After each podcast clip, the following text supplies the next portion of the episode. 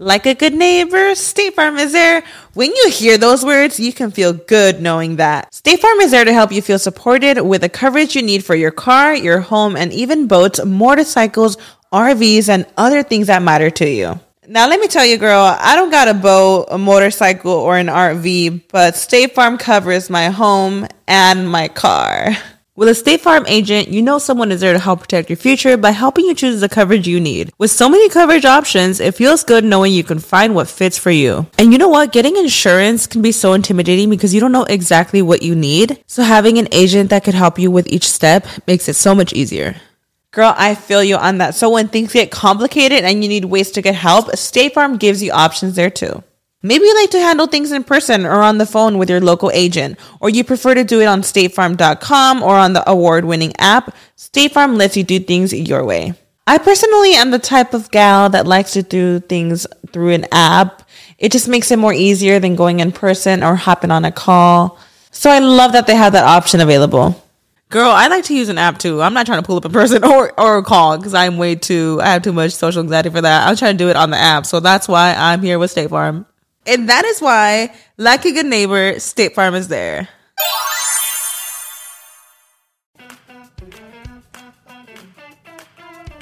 Hola, ¿qué tal? Bienvenidos a un episodio más de Rollos de Mujeres Podcast. Mi nombre es Ana Cruz y este es un espacio para nosotras, las mujeres, para expresar lo que realmente sentimos, queremos, odiamos, necesitamos, en un espacio seguro donde nadie nos juzga y nos ayudamos entre nosotras mismas. El día de hoy tengo una amiga que me está acompañando, que es colega también de las comunicaciones, trabajó en radio, en televisión y tuvimos la oportunidad de trabajar juntas algún tiempo en la radio. Y siempre la vi súper contenta con esa sonrisa que ustedes la ven, los que nos están viendo en YouTube. Y de un de repente supe que hubo un cambio drástico en su vida y cuando me contó dije, tienes que compartir la historia en mi podcast porque sé que hay muchas mujeres que están pasando por la misma situación o muchas que podrían prevenir pasar por esa situación si compartes tu testimonio. Así que démosle la bienvenida y gracias por acompañarnos el día de hoy, Diana Luna. Hola amiga, ¿cómo estás? Muy bien, muchas gracias Anita, es un placer estar aquí contigo y te decía hace ratito, estar aquí es una respuesta de Dios a una de mis oraciones. No es cierto.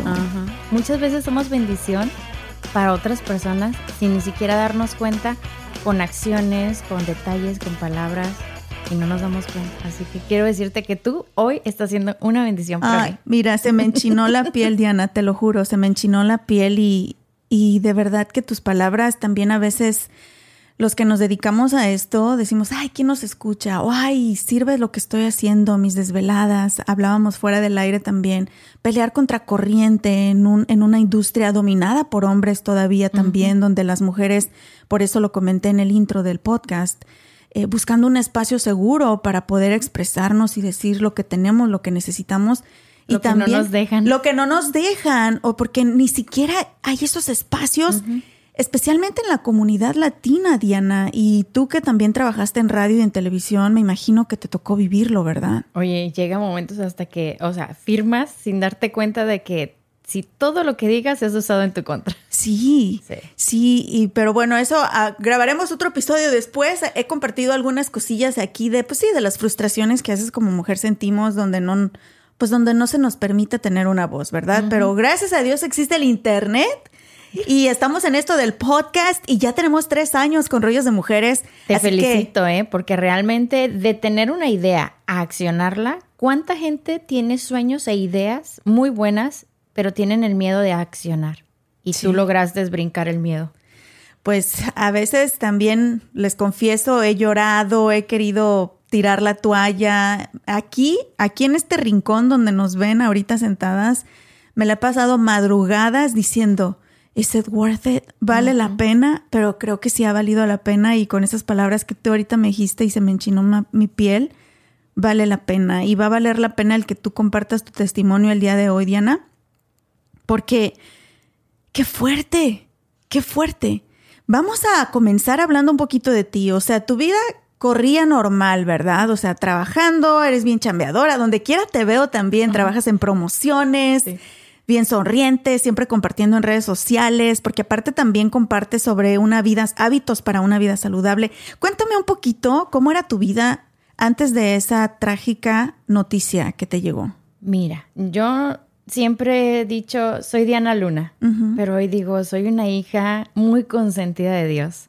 Definitivamente, eh, me puedo, que si me vieran, siento que tengo como que muchas medallas de muchas batallas verdaderamente que yo, dicen, Dios le da las batallas más difíciles a sus a ciertas personas, ¿no? A sus guerreros y que este que lo otro. Yo digo, hay ocasiones en las que dice, Señor, de verdad, o sea, en serio. no me o sea, soy tanto. tan fuerte, soy tan fuerte y muchas veces te quieres quedar a la mitad del camino. Mm, trabajadora, sí, eh, no me, no me da miedo trabajar, no me da miedo cargar cosas extra, o sea, tiempos extras, manejar hasta donde tienes que manejar, hacer el trabajo de otros y que otros se lleven el, aplauso, el reconocimiento. O sea, no me da nada, eso no me daba nada de miedo. Una persona que era muy fácil de perdonarme, la haces, no pasa nada, ándale, ven, vamos, ha- hagamos lo que tenemos que hacer.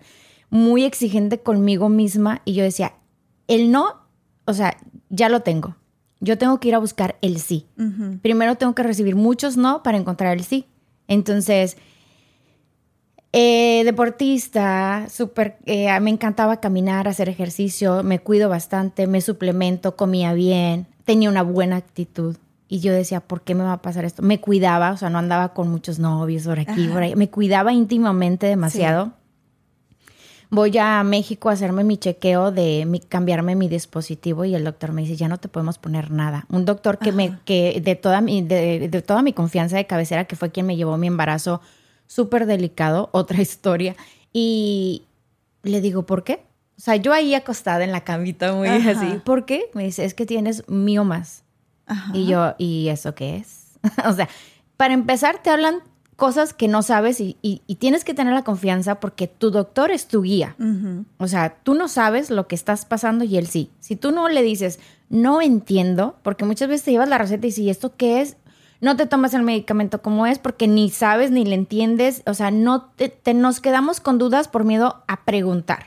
Y por miedo a saber la verdad también. Muchas veces hasta evadimos ir al doctor porque decimos, no, porque me va a encontrar cosas. Pues de eso se trata. De eso se trata. Y, y entonces te, nada más te vas a cambiar el dispositivo, el, El- ah, el- birth para, control, sí, para no, tener, más bebés. Yo tengo un hijo ya que va a cumplir 18 años. Como mi, mi, mi embarazo fue muy difícil, él me venía cuidando de Desde ten cuidado, entonces. o sea, está tu vida en riesgo. Yo solamente tuve la oportunidad de tener un hijo, ya tengo 40 años. Y la cosa es que cuando los miomas, le digo, ¿y qué hay que hacer?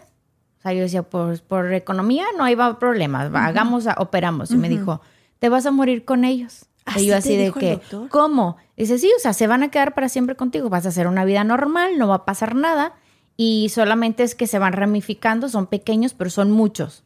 Y si los cortamos, o sea, es peor. Entonces, nada, todo sigue igual, solamente hay que estarlos vigilando. Eso fue en el 2019.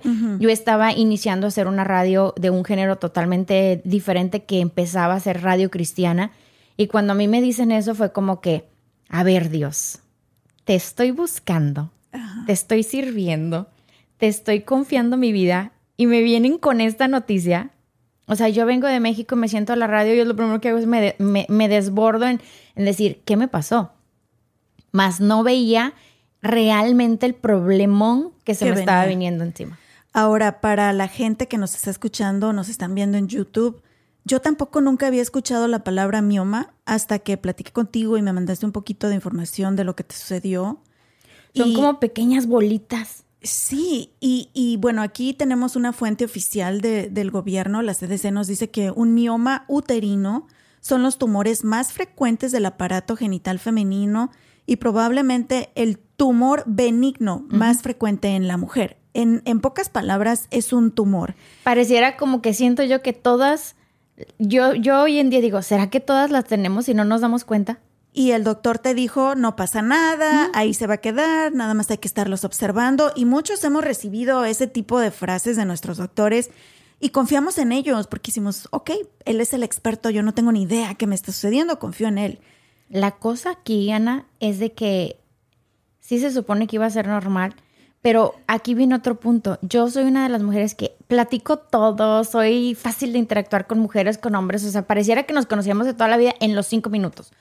Pero nunca hablaba con amigas. No soy de tener amigas, de irme a cafecito y platicar tus cosas como la mayoría o muchas hacen, de contar sus intimidades. Entonces yo nunca le conté a mi doctor ni a mis amigas de que yo tenía sangrados muy abundantes de cuatro a cinco a seis días.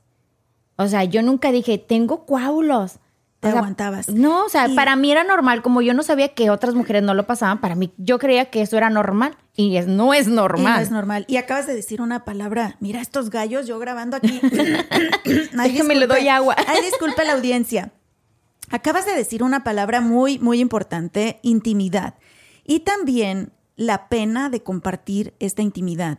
Hay algo que nos está matando muchísimas mujeres de la cultura latina y es la pena la vergüenza, el pensar que es nuestra culpa. Porque cuando hablamos de cualquier cosa que nos sucede en nuestra, en nuestra matriz, que nos sucede en nuestra, nuestro aparato genital femenino, nos aterra compartirlo porque pensamos que es nuestra culpa. Y, que nos van a juzgar. Exacto. Hay una idea estúpida de que si algo te sucede en tu aparato reproductor es porque eres una, y voy a decir la palabra porque aquí se puede decir todo, así nos sentimos, que porque eres una puta.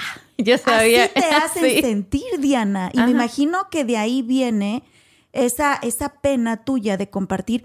Tenías sangrados, pero hemorragias de hasta siete días, Diana. No, no, no. O sea, yo llegué a andar trabajando inundada. Tengo fotos que si las vieran, o sea, inundada. Y los coágulos, o sea, del tamaño de mi mano. O sea, un hígado, haz de cuenta que yo tenía un hígado. El hígado es de que te haces un cebollado. así. Qué rico. rico, no. Pero, o sea, te ves y dices, esto no es normal. O sea, llegas a pensar y, y me tiembla toda la mano en recordarme la última sangrada que tuve en un restaurante donde dije yo, esto es una parte de mí, o sea, me estoy deshaciendo. Por dentro. Ahora, ¿cuáles eran... Y por fuera yo toda y linda. Y una sonrisa, porque también eso nos han acostumbrado a que tú puedes, no demuestres debilidad, etcétera, etcétera. Diana, ¿cuáles eran exactamente los síntomas que tú tenías, aparte del sangrado, que te llevaron a, llevaron a decir, es que esto no es normal?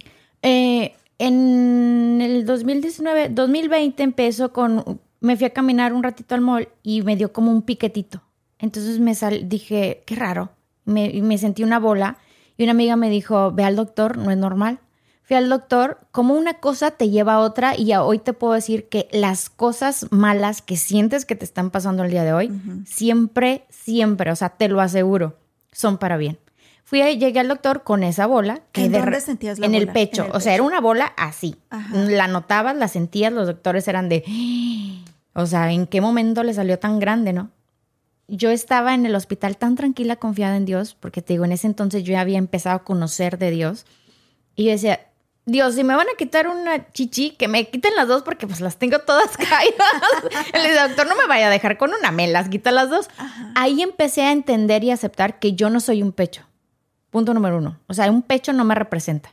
muchas mujeres no van a hacerse el examen del pecho porque tienen miedo que les quiten un pecho y un pecho no me representa.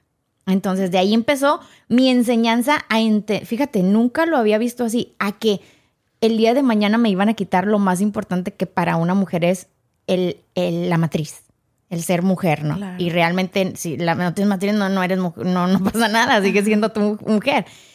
Y la doctora me, me, dan de alta, se quita, me hacen todos los este, exámenes que son dolorosos, pero vale la pena que vayas y te cheques el pecho. Y me dicen, Fíjate la importancia de también saber hablar. Yo decía que tenía un dolor, una bola en, en el pecho y era como breath, se dice en inglés, y yo decía pecho y no es lo mismo pecho y seno, no es lo mismo. Y ya me andaban haciendo electrocardiogramas y todo ese rollo. Para hacerte el cuento, me la buscan y se había convertido en agua. La señora me dijo, eso es un milagro. O sea, esa bola que vimos, sentimos, ahora es agua. Yo dije, Dios. Ahí supe que Dios estaba conmigo. Sí. Pero gracias a esa bola se dan cuenta que traigo una anemia de 5. De cinco. Y yo, ¿qué? Me hablan y me hablan. Yo, ¿para qué me hablan? Muchas veces no contestamos y sobre todo en Estados Unidos las llamadas porque, ay, vienen a jodernos otra vez. ya me quieren cobrar. Ay, es, es que me quieren vender algo. Y era el doctor. Me estaban buscando por debajo de las piedras porque estaba anémica y ellos decían, ¿por qué está anémica? pasaron tres, cuatro citas y yo nunca decía, pues es que tengo sangrados, porque para mí era normal. Sino que la doctora me dice, esta es una toalla sanitaria, ¿cuánto de esto lo llenas? Y yo decía, no, o sea, yo la requete lleno y una de esas de noche. O sea, nocturnas, gigante y lleno cuatro o cinco al, en un ratito. Y ahí de la doctora fue cuando dijo, ¿qué?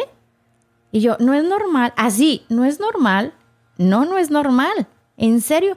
Y luego, yo soy muy dada a tomar fotos, de todo tomo fotos. Y tenía fotos de las toallas porque me impresionaban. Decía yo, qué raro. Y los coágulos. Y la doctora dijo, ¡Ah! aquí hay un problema. Encontramos la raíz del problema. Entonces me acordé que mi doctor me había dicho que tenía miomas. Ajá. Y le dije, mi doctor dijo que tenía miomas. O sea, yo bien tranquilo. Así como, ay, que tengo un catarro. Y entonces dijo la doctora, vámonos inmediatamente a hacerte un este ultrasonido vaginal. Cuando me notan, o sea, yo estaba invadida. O de chiquitos. salieron más. Tenía muchos, pero de chiquitos ya eran grandes. O sea, grandes. Tú, si yo te enseñara la foto, o sea, se nota el miomón así grande. O sea, parece un corazón. El, el tumor que me sacaron parece un corazón. Entonces, de esos miomas, había uno que no, que no dejaba que lo... Hice todos los aparatos, todos los procesos de pastillas y esto y esto. Nunca todo lo que te deja de que sangres, yo no me funcionaba. Porque había un mioma tan grande que, que tapaba esa, esa cosita exactamente que no me dejaba dejar de sangrar. Entonces, cuando me doy cuenta, ya tengo una deuda de 20 mil dólares o más en el hospital, eh, era, era mamá soltera, no sabía de seguros, y en Estados Unidos, si no tienes una buena cobertura, no te pone nada. Claro, nada más. Y uno dice, con que, tenga el, con que tenga el ¿no? No, o sea, no te van a dar la atención que realmente requieres si no tienes una buena cobertura. Entonces... Y estos tratamientos también son carísimos. Son carísimos. O sea, cada ida al doctor, um, el primera entrada, o sea, 800. Y yo decía, ni me hacen nada. O sea, las ibuprofen más caras las he pagado aquí. Sí. Para hacerte el cuento corto, largo, según yo, pues resulta que me doy cuenta que estoy invadida. Y luego me preguntaron, ¿quieres ser mamá? Y yo decía, pues ni tengo novio. ¿Con quién? Pero una pregunta tan importante, o sea, ¿quieres ser mamá otra vez? Y yo decía, o sea, fíjate dónde, dónde estaba parada, no sabía. Es que nunca tuviste la necesidad de preguntártelo. Pensaste que tenías control sobre tu vida y sobre tu salud hasta ese momento. De esas veces que dices, ay, al rato todavía puedo. Sí. Todavía tengo edad. Nunca te esperas a que la vida te va a poner en esta situación donde te dicen, es que si quieres ser mamá, ya no hay tiempo.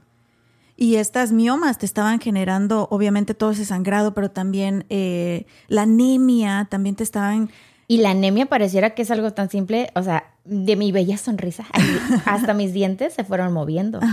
Pero era un descontrol eh, hormonal, era una invasión de hormonas para ver si me paraban el sangrado, un descontrol Ojo, mujeres, muchas veces nos dan una tabletita y nos dicen el día que te lo tienes que tomar y dices, ay, se me pasó, no pasa nada. Una pastilla que yo me dejaba de tomar me, me reventaba, o sea, me vaciaba. Y yo le decía a la doctora, pero, ay, pues es que me fui de viaje, se me olvidó. Ya perdimos todo lo que habíamos hecho.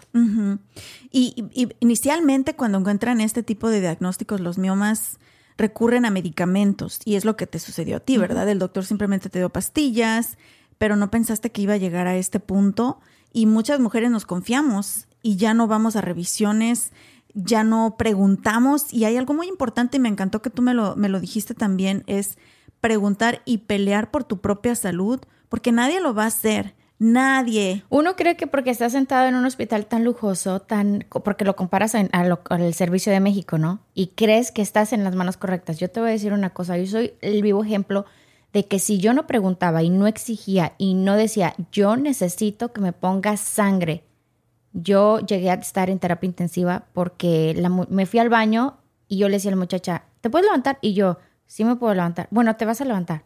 Y le decía, pero me voy a caer. Una de esas, me, del baño al regreso, me mareé y cuando desperté yo ya estaba en terapia intensiva. Aquí, si no firmas, no te ponen la sangre.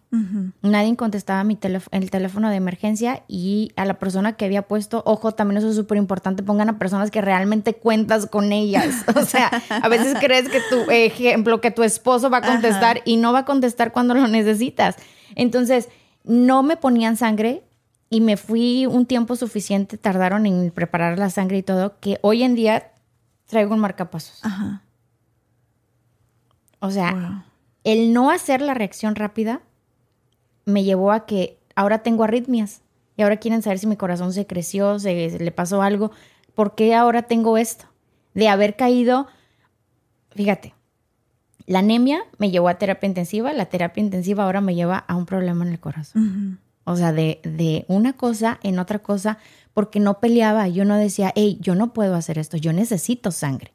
Te daba pena, ¿no? O no te querías ver débil, o tú no te querías creer débil a ti misma. Y ese pecado lo cometemos todas las mujeres, yo diría que todas en esta vida, especialmente las latinas, se nos enseñó de que te aguantas, te fregas, no dices nada y todo lo puedes. Y no es cierto, no somos superwoman, no lo podemos todo, tenemos que pedir ayuda. Nos manejan el término empoderadas, buchonas, luchonas y todo lo demás. Es que no. Nomás nos jodieron. Yo, te, yo hoy en día te puedo decir que no soy eso. Yo creía que era toda una em, emprendedora, luchona, buchona, exitosa. En mi vulnerabilidad, o sea, en mi momento más débil, fue donde Dios hizo lo que Dios Todopoderoso tenía que hacer. Pero a veces vamos con el escudo de yo todo lo puedo, yo sola, tú sola solo te vas a meter en más líos, te vas a poner...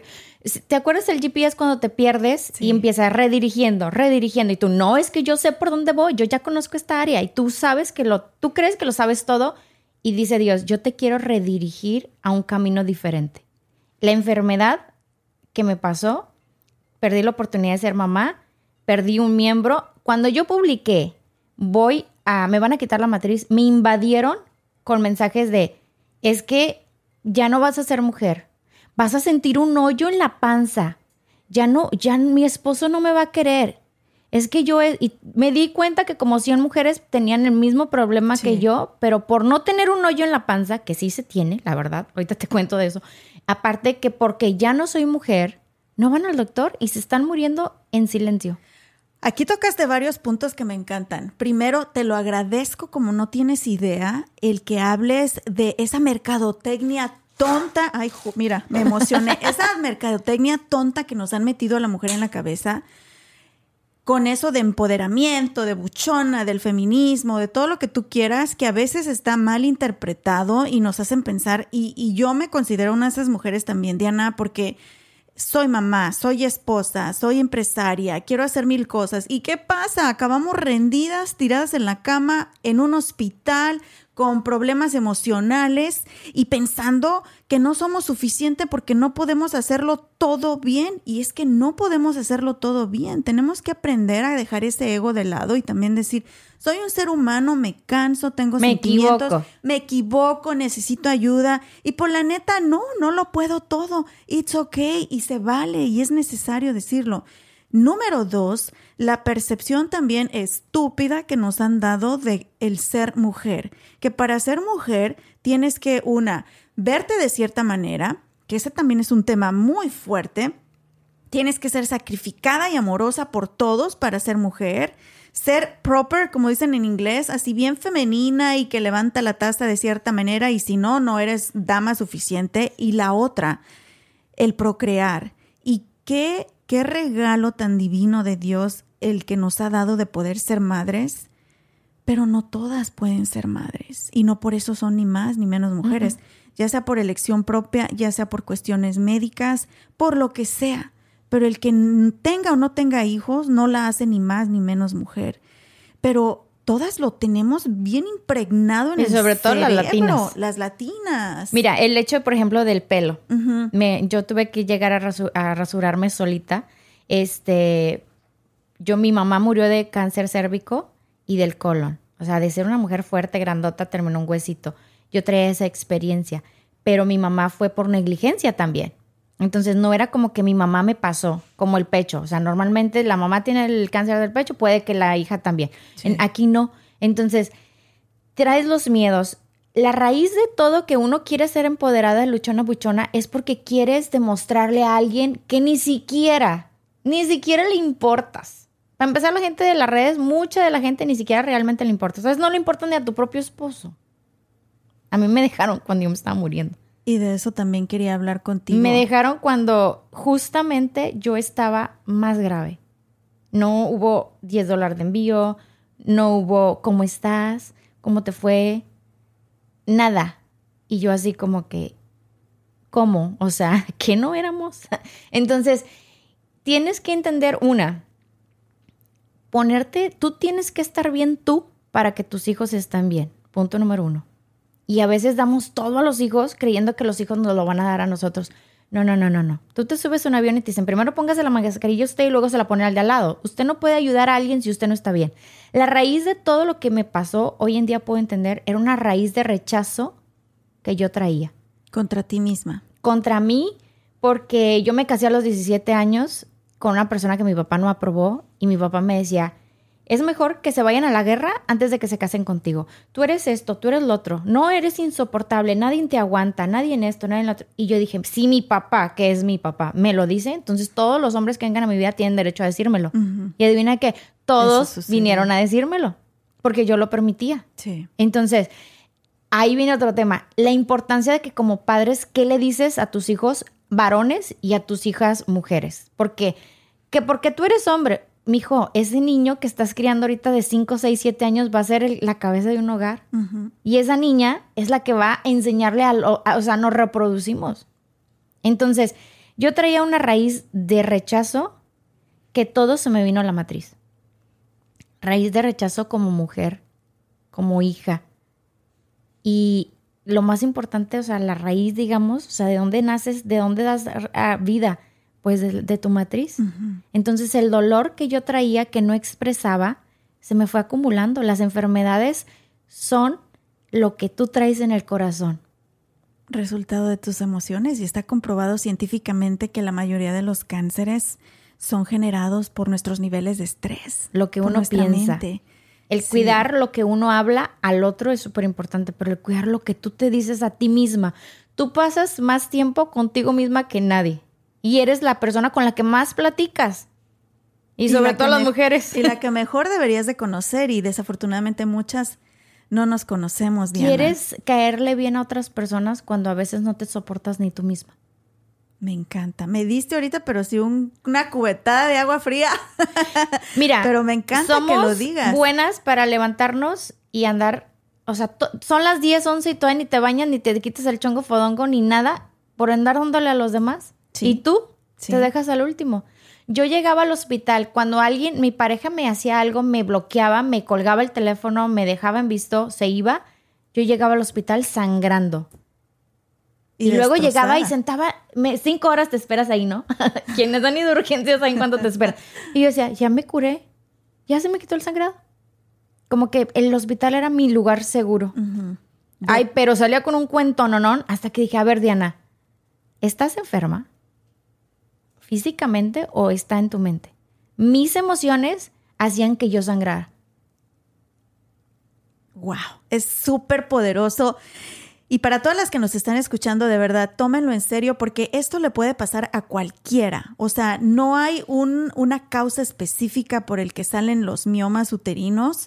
Eh, puede ser genético, pero también puede ser, como lo decía Diana en su propia experiencia, el estrés, las emociones acumuladas o simplemente nos puede suceder. Y tú le preguntas al doctor y el doctor te dice, es que no hay una explicación. No hay explicación. Y ojo, ojo, escuchen bien, y los que están viendo en YouTube también, no tiene nada, nada que ver con tu vida sexual y aunque lo tuviera un carajo, es tu vida y tú decides lo que tú haces con ella, pero no tiene nada que ver con tu vida sexual, no hay que sentir culpas, no fue tu culpa el que se generara, pero sí es tu responsabilidad el cuidar de tu cuerpo, cuidar de tu salud, exigir tus derechos en los hospitales, como lo aprendiste a hacer tú también, Diana, y, y tomar acción. Porque sí, el primer paso es que te dan medicamento, pero muchas veces es necesario un procedimiento y ese fue el que tú te sometiste y que también fue muy, muy difícil. Tres años sangrando diario. Wow. diario. ¿Te parece si nos cuentas sobre la cirugía, sobre la cirugía a continuación, Diana?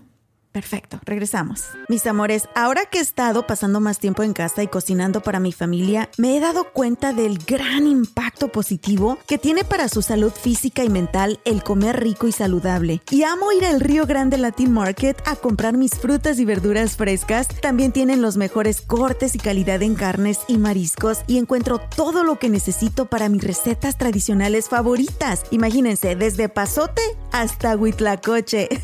Ahí lo encuentran Y lo mejor de todo es que tienen especiales cada semana, porque sé lo importante que es ahorrar dinero, especialmente en estos momentos, ¿verdad? Visita tu tienda al Río Grande Latin Market más cercana en el área de Dallas Fort Worth y también visita su página web elriogrande.net para inspirarte con sus recetas.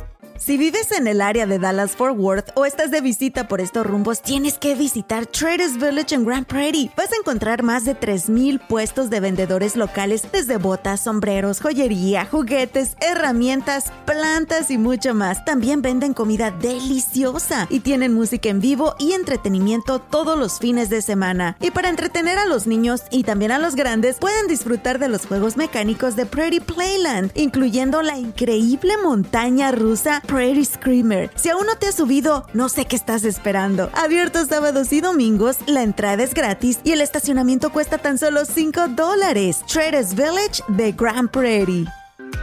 Muchísimas gracias por continuar con nosotros en un episodio más de Rollos de Mujeres Podcast. Mi nombre es Ana Cruz. El día de hoy está conmigo Diana Luna, colega de las comunicaciones, amiga, trabajamos juntas también, fuimos compañeras de trabajo y, lo más importante, mujer mujer que ha pasado por cosas que muchos también nos ha tocado pasar o que podemos prevenir y no tener que sufrir lo que Diana sufrió en carne propia. Estamos hablando de cómo ella descubrió que tenía miomas uterinos, cómo empezó a empaparse de esta información, cómo vivió esta terrible experiencia y lo más importante, qué aprendió de ella. Diana, muchas gracias por estar con nosotros y compartiendo tu historia el día de hoy. Gracias, Anita. Y sabes que ahorita que platicabas, que decías la introducción, una te agradezco, pero la otra que se me dio en la mente es en, en la patología que le hicieron a, la matriz salió inflamación crónica. O sea, a veces traemos un monstruo dentro de nosotros que nos va consumiendo y no lo conocemos nos, pasamos más tiempo en Facebook, en TikTok, en Instagram, con el dedito para arriba, que informarnos para conocer quiénes somos y quién es nuestro cuerpo, cómo se maneja. O sea, comemos y ya, pero no sabemos ni qué comemos. Compramos que gluten free, que no gluten free. Ni siquiera sabemos, nos dejamos llegar, llevar por lo que está sucediendo en redes cuando realmente todas somos diferentes. Todas tenemos un estilo de vida diferente. A mí me llegó a pasar, hace ratito platicábamos sobre, a todas nos puede pasar. O sea, no es ni clase social, ni que si te metes con, con uno, dos, tres hombres en, en tu vida. No. Mi hijo en un momento llegó a pensar, a ver, ¿y, y las que son prostitutas? y las que se ponen con uno, dos, tres, cuatro y viven una vida tan bien, fuman, drogan, no se desvelan, no comen bien, se hacen daño, no les pasa lo que a ti te está pasando. Tú no fumas, no tomas, haces ejercicio, duermes temprano, tienes una buena actitud, o sea, te cuidas íntimamente. ¿Por qué te está pasando esto a ti? Cuando tu hijo y tu único hijo te, te confronta con eso, dices tú, ¿qué le digo? Se te, se te hace un nudo en la garganta y lo mismo me sucedió a mí cuando estaba embarazada de mi bebé Zane, que todo lo que me pasó, que ya hemos contado en otros episodios, yo estaba sentada en la, en la oficina del ginecólogo y veía al lado mío, Diana, veía señoras, este, por ejemplo, yo me, me, sentía culpable, decía, es que ya estoy grande, tengo 37 años y estoy embarazada. ¿Cómo? Como latina ya estás vieja, los 37 embarazada. Veía a las señoras al lado mío y se veían arriba de 40, 45, con tatuajes, se veía que no se cuidaban en alimentación y yo decía, ¿por qué? ¿Por qué yo? Pero me encanta que tú lo dices, que Dios trataba de enseñarte cosas a través de a través de esas experiencias que es muy difícil entenderlo cuando estás ahí. Uy, sí. Y si tú estás ahí, no te sientas mal si ahorita no lo entiendes. No te crucifiques. No, no, tienes derecho de llorar, de decir por qué, de cuestionarte, pero estás reaccionando. Y créeme, pasa el tiempo y dos años después de que nació Baby Zane, volteo para atrás y digo, wow, qué enseñanza de vida me dejó todo esto. Pero en ese momento aventé madres, blasfemé, me cuestioné y lo peor de todo. Y me culpé. Era lo que te decía, lo peor de todo lo que tú has dicho. Me culpé y me odié a mí misma de por qué. Ni siquiera puedo procrear un bebé sano. Pero bueno, son, son temas muy delicados. Y muy reales. Sí, y que nos pasan a muchas mujeres. Y hablando de procrear, o sea, el que te digan, te vamos a quitar tu matriz, me imagino que fue un, un, un momento muy, muy fuerte para ti. Trasládanos a ese, a ese momento, llévanos a ese momento donde te dicen, esto es lo que vamos a tener que hacer? La primera pregunta, cuando él me- la doctora me dice, antes de firmar, es- necesito que estés segura, a la primera persona que le llamo es a mi hijo. Y le digo, ¿tú quieres tener otro hermano? O sea, mi hijo 16 años, 15, 16. Y me dice, pues, una, pues no tienes con quién. Dos, pues sí, pero es primero tu salud. Mi hijo solo es uno. La vida de un niño eh, único es difícil. Es diferente. Es muy Sí. difícil. O sea, por más amor que tú le des, eh, eh, no es lo mismo. Y él decía, pues sí, pero tú primero. Y lo, la pregunté, bueno, ¿y con quién? Supongamos que yo sí quiero, ¿con quién lo tendrías? Ajá. Y luego, ¿cuánto tiempo te da la doctora para tenerlo? Preguntas, los hijos nos cuestionan y nos confrontan y no, a las mujeres no nos gustan que nos confronten. Entonces, entiéndanlo, hombres. Entonces, yo le dije, sí, a la doctora, no, está bien así. Se vino el COVID y me posponen la cirugía. ¿Cuánto duró el COVID? Y luego de aquí que volvieron a entrar en la lista de poderme operar. Pasaba el tiempo, yo me empeoraba y me empeor- empeoraba. Cuando llegué, le dije a la doctora, bueno, ¿y ahora puedo? Ya tenía pareja. Dije, ah, bueno, ya encontré con quién. ¿Ahora puedo? No, ya no. Ay, ¿cómo? ¿Por qué? No, pues ya estás más invadida. Ah, ok. Y yo digo, "Ah, ahorita, o sea, ya después de que me quitaron, ya va a ser, en, en, en- diciembre me quitaron la matriz. Ahorita apenas me está cayendo el 20 de, "Ah, ya no voy a poder ser mamá. O sea, ya no tengo nadie más, solo tengo a mi hijo. Oh, wow. Pero no te hace también valorar más a tu hijo y decir. Pero me hace sentir, yo siempre decía, por eso hay que tener mucho cuidado con lo que uno dice y piensa. Ay, no, a mí no me gustan los niños. Ay, no, yo creo que yo no pudiera con dos. Mira, no, nomás tengo uno. Y te voy a decir algo. Eh, cuando me levanto de la cirugía, el primer día, casi me desmayo, porque uno de los mensajes que me decían de que sientes un hueco, sí es cierto. ¿Es verdad? Yo casi me desmayo porque cuando me levanto, el intestino y la vejiga, ¡pum!, caen en el hueco. Sentiste como un vacío. Y, doctor, y me dijo, es que ya no tiene, aparte la matriz de ser chiquita, tú traías un monstruo así, ya te, ya te apechurraba el intestino, yo orinaba toda la noche, o sea, no podía dormir, me la pasaba orinando, porque me iba creciendo tanto que ya me lastimaba la, la vejiga. Entonces, el estar en la espera también te vas lastimando otros órganos sin darte cuenta, como no te conoces. Y ahora digo, ay, ya duermo toda la noche. O sea, que tenía años que no dormía toda la noche. Me paraba a hacer pipí cada rato. Entonces, ese día entendí que la mujer que me dijo en un mensaje, te vas a sentir un hoyo, un hueco, pero ese hueco es físico, pero el hueco lo sientes a veces en el alma, porque ya no voy a ser mamá. Y luego digo, bueno, ni quería. Y, y, y te confronta dices, a ver, eh, eh, a ver, ubícate. Esta es tu realidad. Ya no puedes ser mamá. Acepta. Una de las cosas que las mujeres no pasamos es aceptar nuestra realidad. La evadimos. Le echamos la culpa a otro. A ver, esta no fue culpa de nadie. Dios así lo quiso. Y cuando tú aceptas la voluntad de Dios, entiendes que yo no estuviera aquí sentada platicándote a otras mujeres que vas a pasar por situaciones que si tú no las pasas, ¿quién, las- quién le va a venir a decir a otra mujer, hey, pásalo, aguanta, soporta, Dios tiene algo mejor para ti? Cuando tú estás muy mal y te dicen, Dios tiene algo mejor para ti, eh, tú llegas a decir como que ya no me lo digas, o sea, no te lo crees. Hoy te puedo decir que agradezco a Dios que yo haya pasado por todo eso. Te voy a decir por qué. Mi miedo, otro de los miedos de las mujeres es, ¿quién va a pagar mi renta? 1500 de renta, 650 el carro, la aseguranza, la luz, pa, pa, pa, pa. ¿Quién va a venir a pagar mi renta? Soy sola, soy independiente. Ahí era cuando, ¿por, qué me hice. ¿Por qué me hice independiente? ¿Por qué me hice poderosa? Chingada madre, ¿dónde está? ¿Dónde está el pelado que necesito que, Qué o bueno sea, que me dices, valoro a mi esposo ahorita más que nunca. Diana. Exactamente, a ese es el punto. Yo tengo una amiga que siempre, ella no sabe ni cuánto paga de renta, de luz, de no sabe qué aseguranza Que tiene su esposo. su esposo. Y yo le digo a ella, hey, no seas dependiente, a valora, lo que te da tu esposo, pero no seas di- dependiente porque un día no va a estar. Entonces, yo tener que andar en los calorones de Texas sangrando.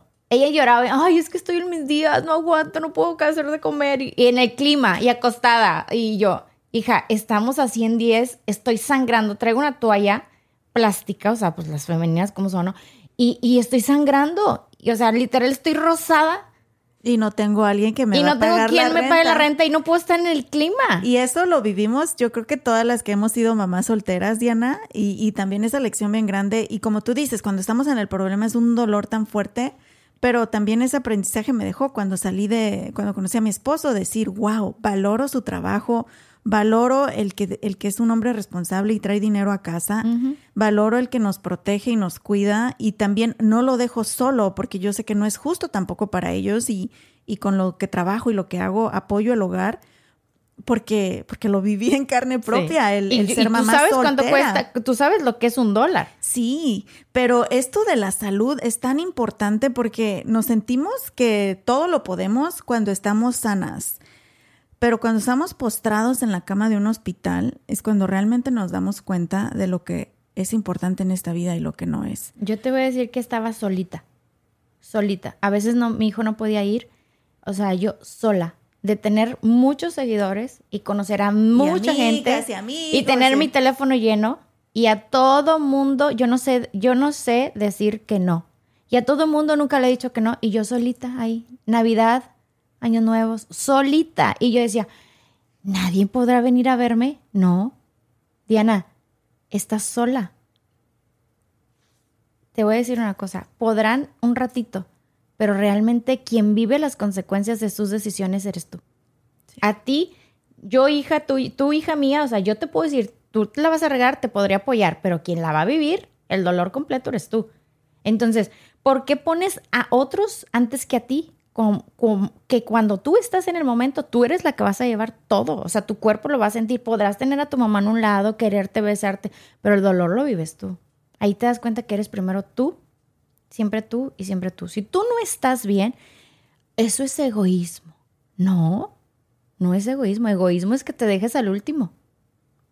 ¿Por qué te voy a poner primero si cuando yo necesite de mí, solo voy a necesitarme a mí misma? Ahí me dejó, me dejó la pareja, mi papá, pues no, me, no estuvo. Los 30 días desde que estuve en cama, mi papá no me visitó. Y Dios me dijo, yo soy tu padre, yo soy tu esposo, yo soy tu todo. Pero no lo entendía. Mi todo no tenía dinero para pagar las rentas. No tenía, me tuve que ir a México el 24 de diciembre de este año que pasó 23, estuve en el hospital, cuando todo el mundo está de fiesta y está en el hospital, sola, o sea, sola porque no había ni médicos, no había nada. Sangre, ya había pagado como 500 dólares en inyecciones porque la, la- las, este, el hierro me lo vendían en 90 dólares. Entonces me ponía un hierro un día sí, un día no, para mantenerme viva, para dejar de sangrar, para recuperar el, el anemia. ¿Y sabes qué pasó? Que ese día me dejaron seis horas en espera y me vacié. Tengo las fotos donde yo estaba así, todavía abierta y sangrando. Y la doctora venía, ¿todo bien? Y yo, no, me estoy vaciando. O sea, me operan en 10 días. Si me dejas vaciar, me van a volver a cancelar la cirugía. Y peleé con la doctora. Le dije, ven para que necesito hablar contigo. O sea, quítate el traje de doctora. Eres una mujer y quiero que entiendas que si fueras tú, o fuera tu mamá, o fuera tu hermana, y no tienes la cobertura suficiente, ¿qué harías? Una firma tuya me pondrías una, una unidad de sangre o hierro. Haz algo por mí. Si tú no haces algo por mí, voy a perder la cita otra vez. Y me acuerdo la cara de la doctora, era como, tienes razón. Fue y me trajo el hierro, me dijo, te voy a poner un hierro, pero necesito que te vayas a tu casa porque no puedo hacer nada por ti. Me estoy desangrando en 5, nivel 5 hemoglobina. No paro de sangrar.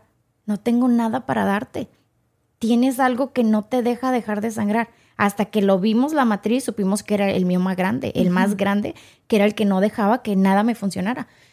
Me fui el 24 a mi casa, el 25 a las 11, el, el 20 25 en la noche le llamo a mi doctor y le digo, a las 11 y media de la noche, y le digo, me estoy muriendo en mi casa sola, me estoy desangrando. Le llamo a mi papá y le llamo a la pareja que me había dejado y le digo, me está pasando eso. Y me dijo, ok, yo no puedo hacer nada. Y llamo a mi papá y me dice, ¿y qué quieres que haga? Le llamo a mi hijo le digo, ven, me estoy desangrando. No puedo hacer nada por ti.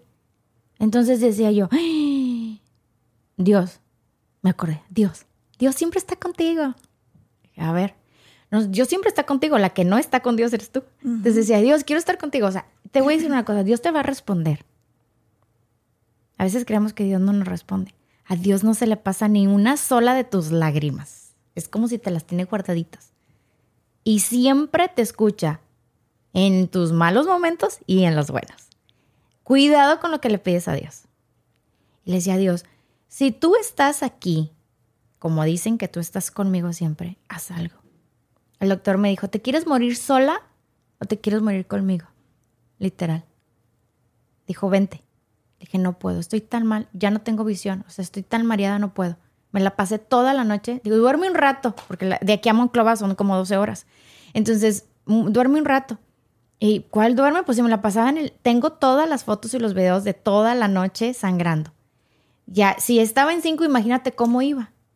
Pues Dios me quitó el sangrado de aquí a Sabinas, o sea, a una hora y media de llegar a mi casa. Llego y empiezo a sangrar. O sea, te fuiste manejando sola. manejando. Wow, Dios iba en, en trailers, pasaban trailers y los trailers ya que a veces traen como uh, notitas así y decía, Dios, confía en mí. Y luego, yo estoy contigo. O sea, en todo el camino tengo las fotos donde y decía, Dios va conmigo. Llegué todo, Dios, desde que salí, una persona vino y me recogió a Austin, o sea, todo, todo se acomodó. Dios no me dejó nunca sola. La cantidad exacta que necesitaba la operación la tenía. Le dije al doctor, tengo esta cantidad, no me vayas a salir con que se, eh, paguitos extras porque no tengo. Llegué, a las 10 de la mañana me hicieron eh, los exámenes, a las 12 ya me había operado. No esperamos ni los exámenes. El doctor le llama al, al ¿cómo se llama? Al que te anestesia y le dice, necesito que la operes urgente. No quería porque yo venía muy mal. Hicieron firmar muchos waivers a mi papá porque yo venía muy mal. Me pusieron más eh, morfina que, que otra cosa. O sea, yo podía haber quedado. Yo me di cuenta que tan mal estaba cuando me recuesto para la anestesia y le digo al doctor, confío en ti. Y me dice, no confíes en mí. Tienes tal mal que aquí tiene que ser Dios en mis manos. No confíes en mí. Dije, santo Dios. Me levanto, nunca más volví a sangrar. Cuando despierto, me dice el doctor, vas a sangrar unos cuantos días. No he sangrado nada desde ese día. Te voy a decir algo. Dios me venía diciendo en, en muchas prédicas, yo te voy a sanar antes de que termine el año. Y decía, estamos a 24 de diciembre. yo, te días. yo te voy a sanar antes de que se acabe el año. Y así fue. Y yo decía, no, 26, 27. El 27 me, me operan, el 28, 29 me dan de alta, el 30, 31 estoy en mi casa sana, con una herida de este vuelo, pero estoy sana sin sangrados. Y me doy cuenta, dije, ¡Ah! Se acabó el año y Dios lo hizo. Amén. Y a veces no creemos cuando Dios te da una palabra y te dice, Dios no te miente. Y dices, me faltan cinco horas para que se acabe el año. En cinco horas, o sea, en tres días Dios hizo lo que no hizo los médicos en tres años. Amén. Se me enchina la piel, Diana, se me enchina la piel porque te tocó vivirla bien difícil, pero me encanta que tú peleaste por tu salud también, que te esforzaste, que fuiste, que viniste, que preguntaste, que peleaste.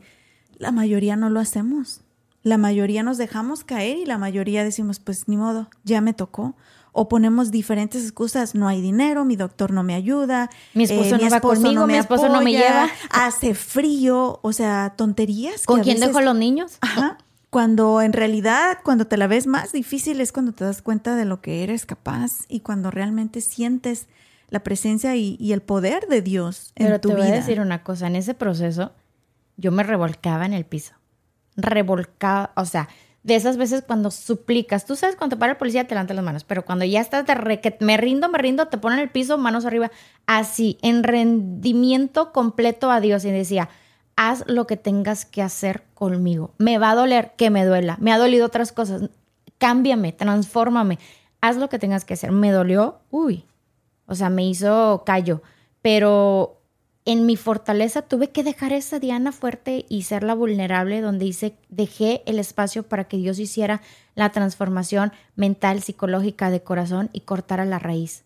Cuando me quitan la matriz, eso fue, ya inicié enero, mi papá no me ve en todo enero. Ahorita el regalo más grande de haber, porque a veces te quieres rendir. Y hoy, te, hoy quiero que sepas una cosa, tu dolor tiene recompensa cuando tu dolor es muy grande, la recompensa ni te la imaginas. Yo tenía una herida de papá desde los 17 años a los 40. Jamás imaginé que mi papá pasara tiempo conmigo. Jamás imaginé que mi papá me perdonara. Tengo cuatro idas a México en un mes, en, en dos meses. Mi papá escuché que dijo, le hablaron para ir a la cacería y a la pesca, a la pesca en específico, y le dicen, es el mejor día para ir a la pesca. Y mi papá dijo, no voy a ir. Cuando mi papá jamás estuvo con nosotros por andar a la pesca, en días importantes. No voy a ir porque aquí está mi hija, voy a pasar tiempo con mi hija. Wow. Ana, olvídate de herencias, olvídate de todo. O sea, es el regalo más maravilloso que Dios me pudo haber dado.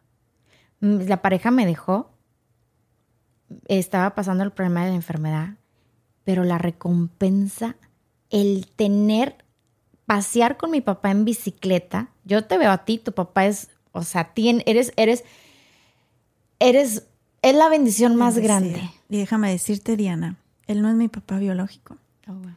Y mucha gente piensa que es mi papá biológico por la manera en que nos trata. llevamos, nos amamos, nos apoyamos.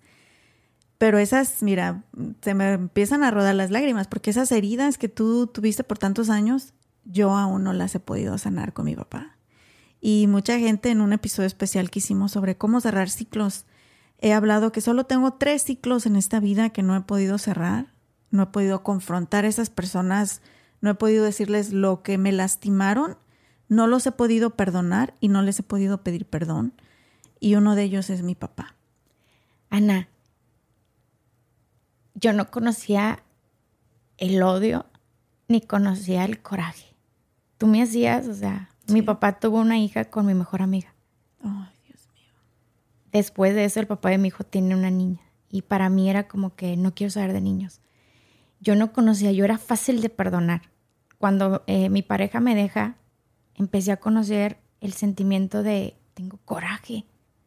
Yo no conocía el odio. Y la peor cosa que te puedes hacer es guardar un resentimiento.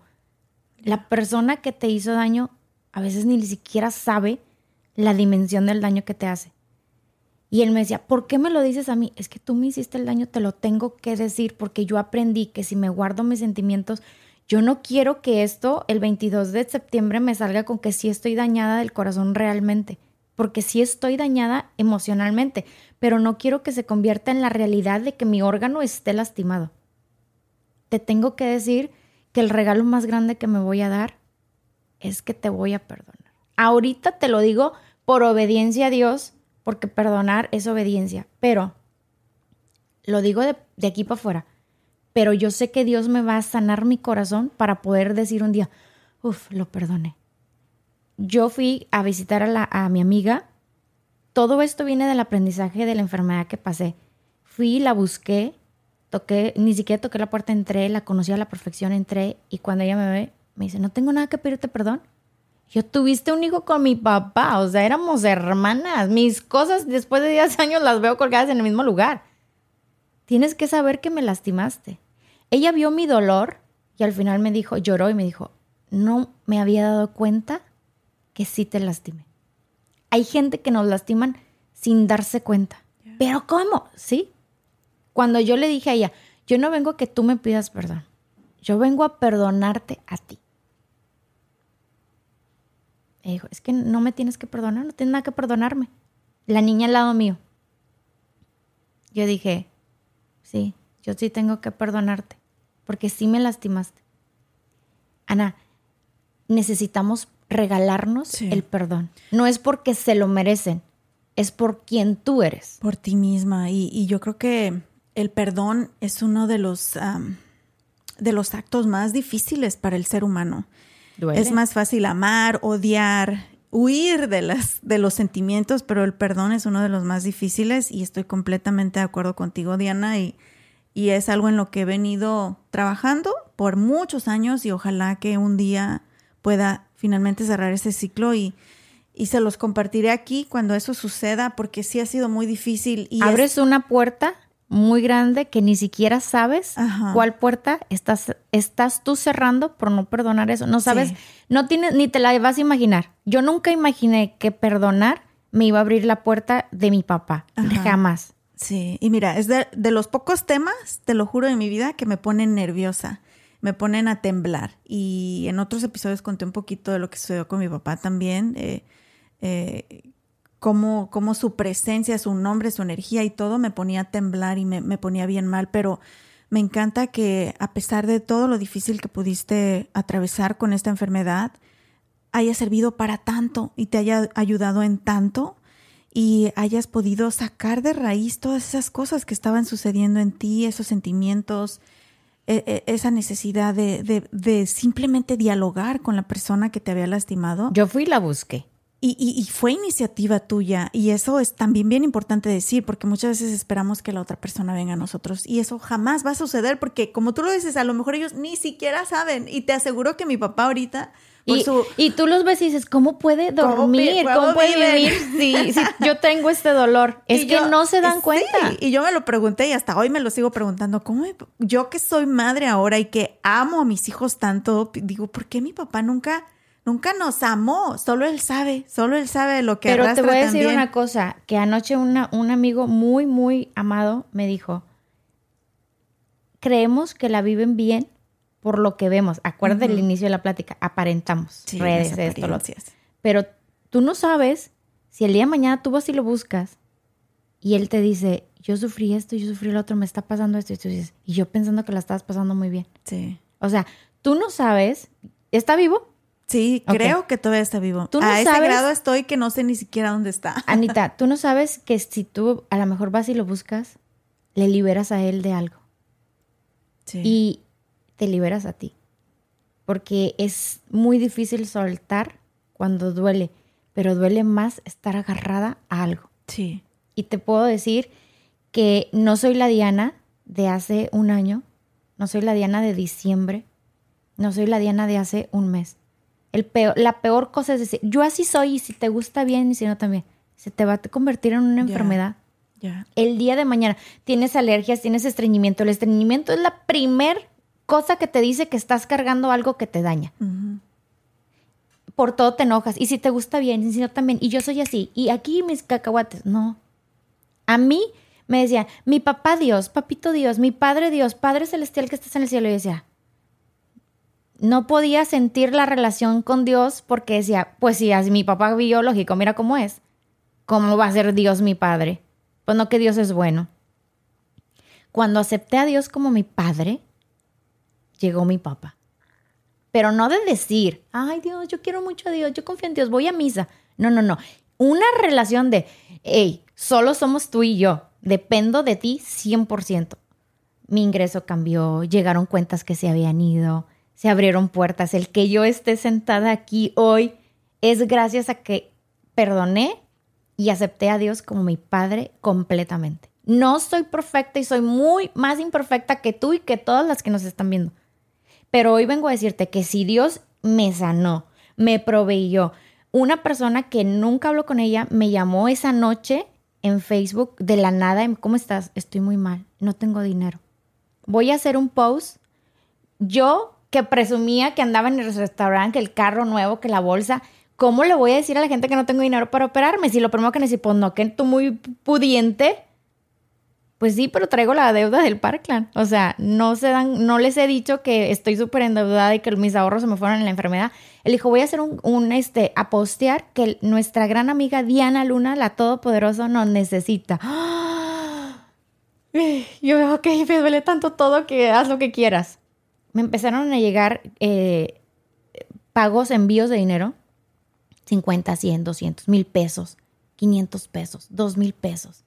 Yo decía, que alguien me dé dos mil pesos en México, una familia que no tiene y me está dando dos mil pesos. Es un sacrificio grande. Entré de regreso a Estados Unidos con 30 pesos de regreso. 30 dólares, 30 pesos, no me acuerdo ahorita. Exactamente. Dios me cubrió todo. El hospedaje, la enfermera. él tenía ganas de una nieve, la nieve me la mandó. El chocolate, todo, las personas que me hicieron los lavados, los medicamentos, no gasté nada. Mis biles de Estados Unidos se pagaron sin yo trabajar un mes en México. Me cuidaron, el clima, todo lo proveyó Dios. La sangre, soy B positivo, no sabía que era difícil. Nadie en redes sociales, nadie tenía. El banco de sangre, eh, mi doctor consiguió, consiguió prestada sangre, media unidad. No utilizamos ni siquiera lo que se necesitaba.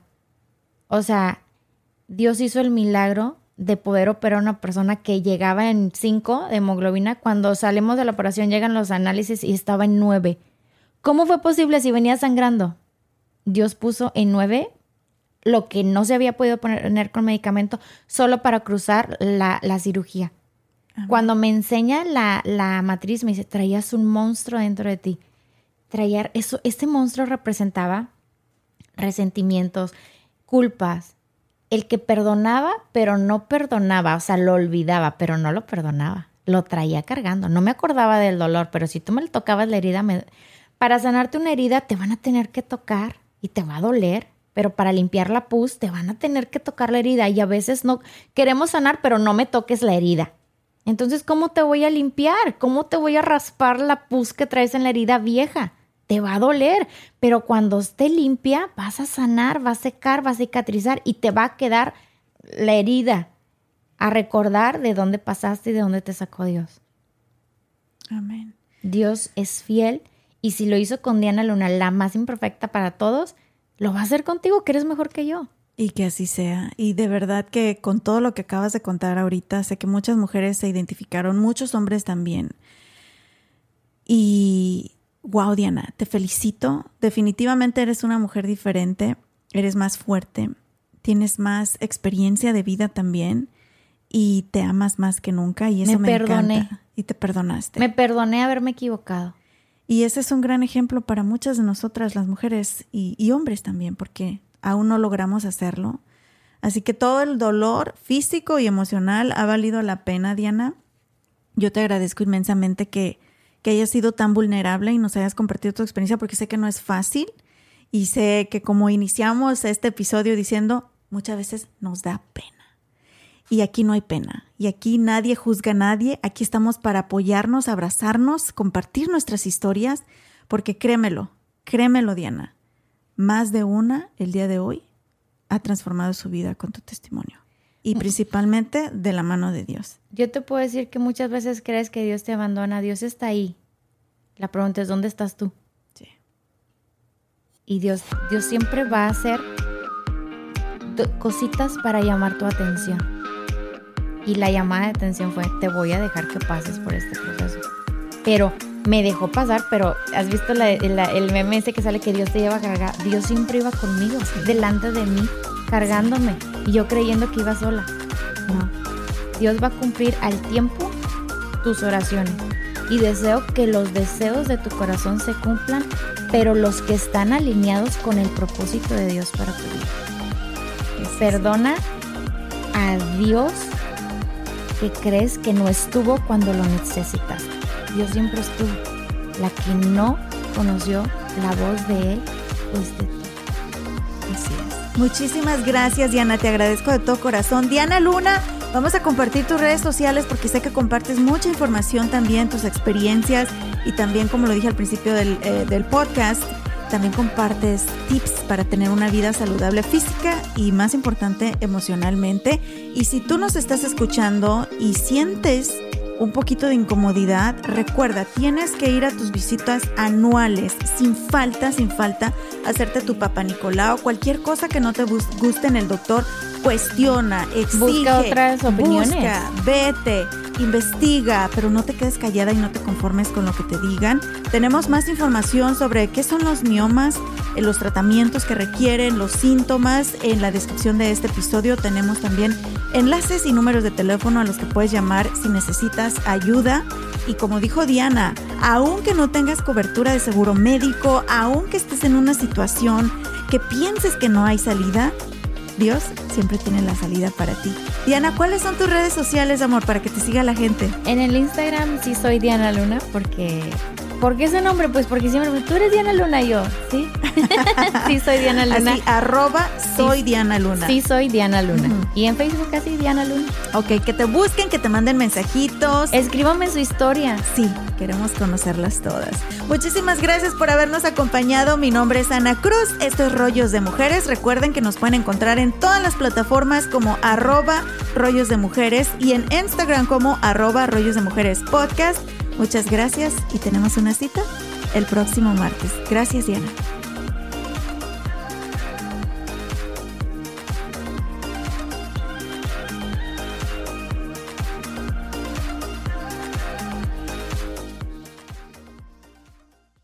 Guys, it is Ryan. I'm not sure if you know this about me, but I'm a bit of a fun fanatic when I can. I like to work, but I like fun too. It's a thing. And now the truth is out there. I can tell you about my favorite place to have fun Chumba Casino. They have hundreds of social casino style games to choose from, with new games released each week. You can play for free anytime, anywhere. And each day brings a new chance to collect daily bonuses. So join me in the fun. Sign up now at chumbacasino.com. No purchase necessary. Group. Void were prohibited by law. See terms and conditions. 18 plus.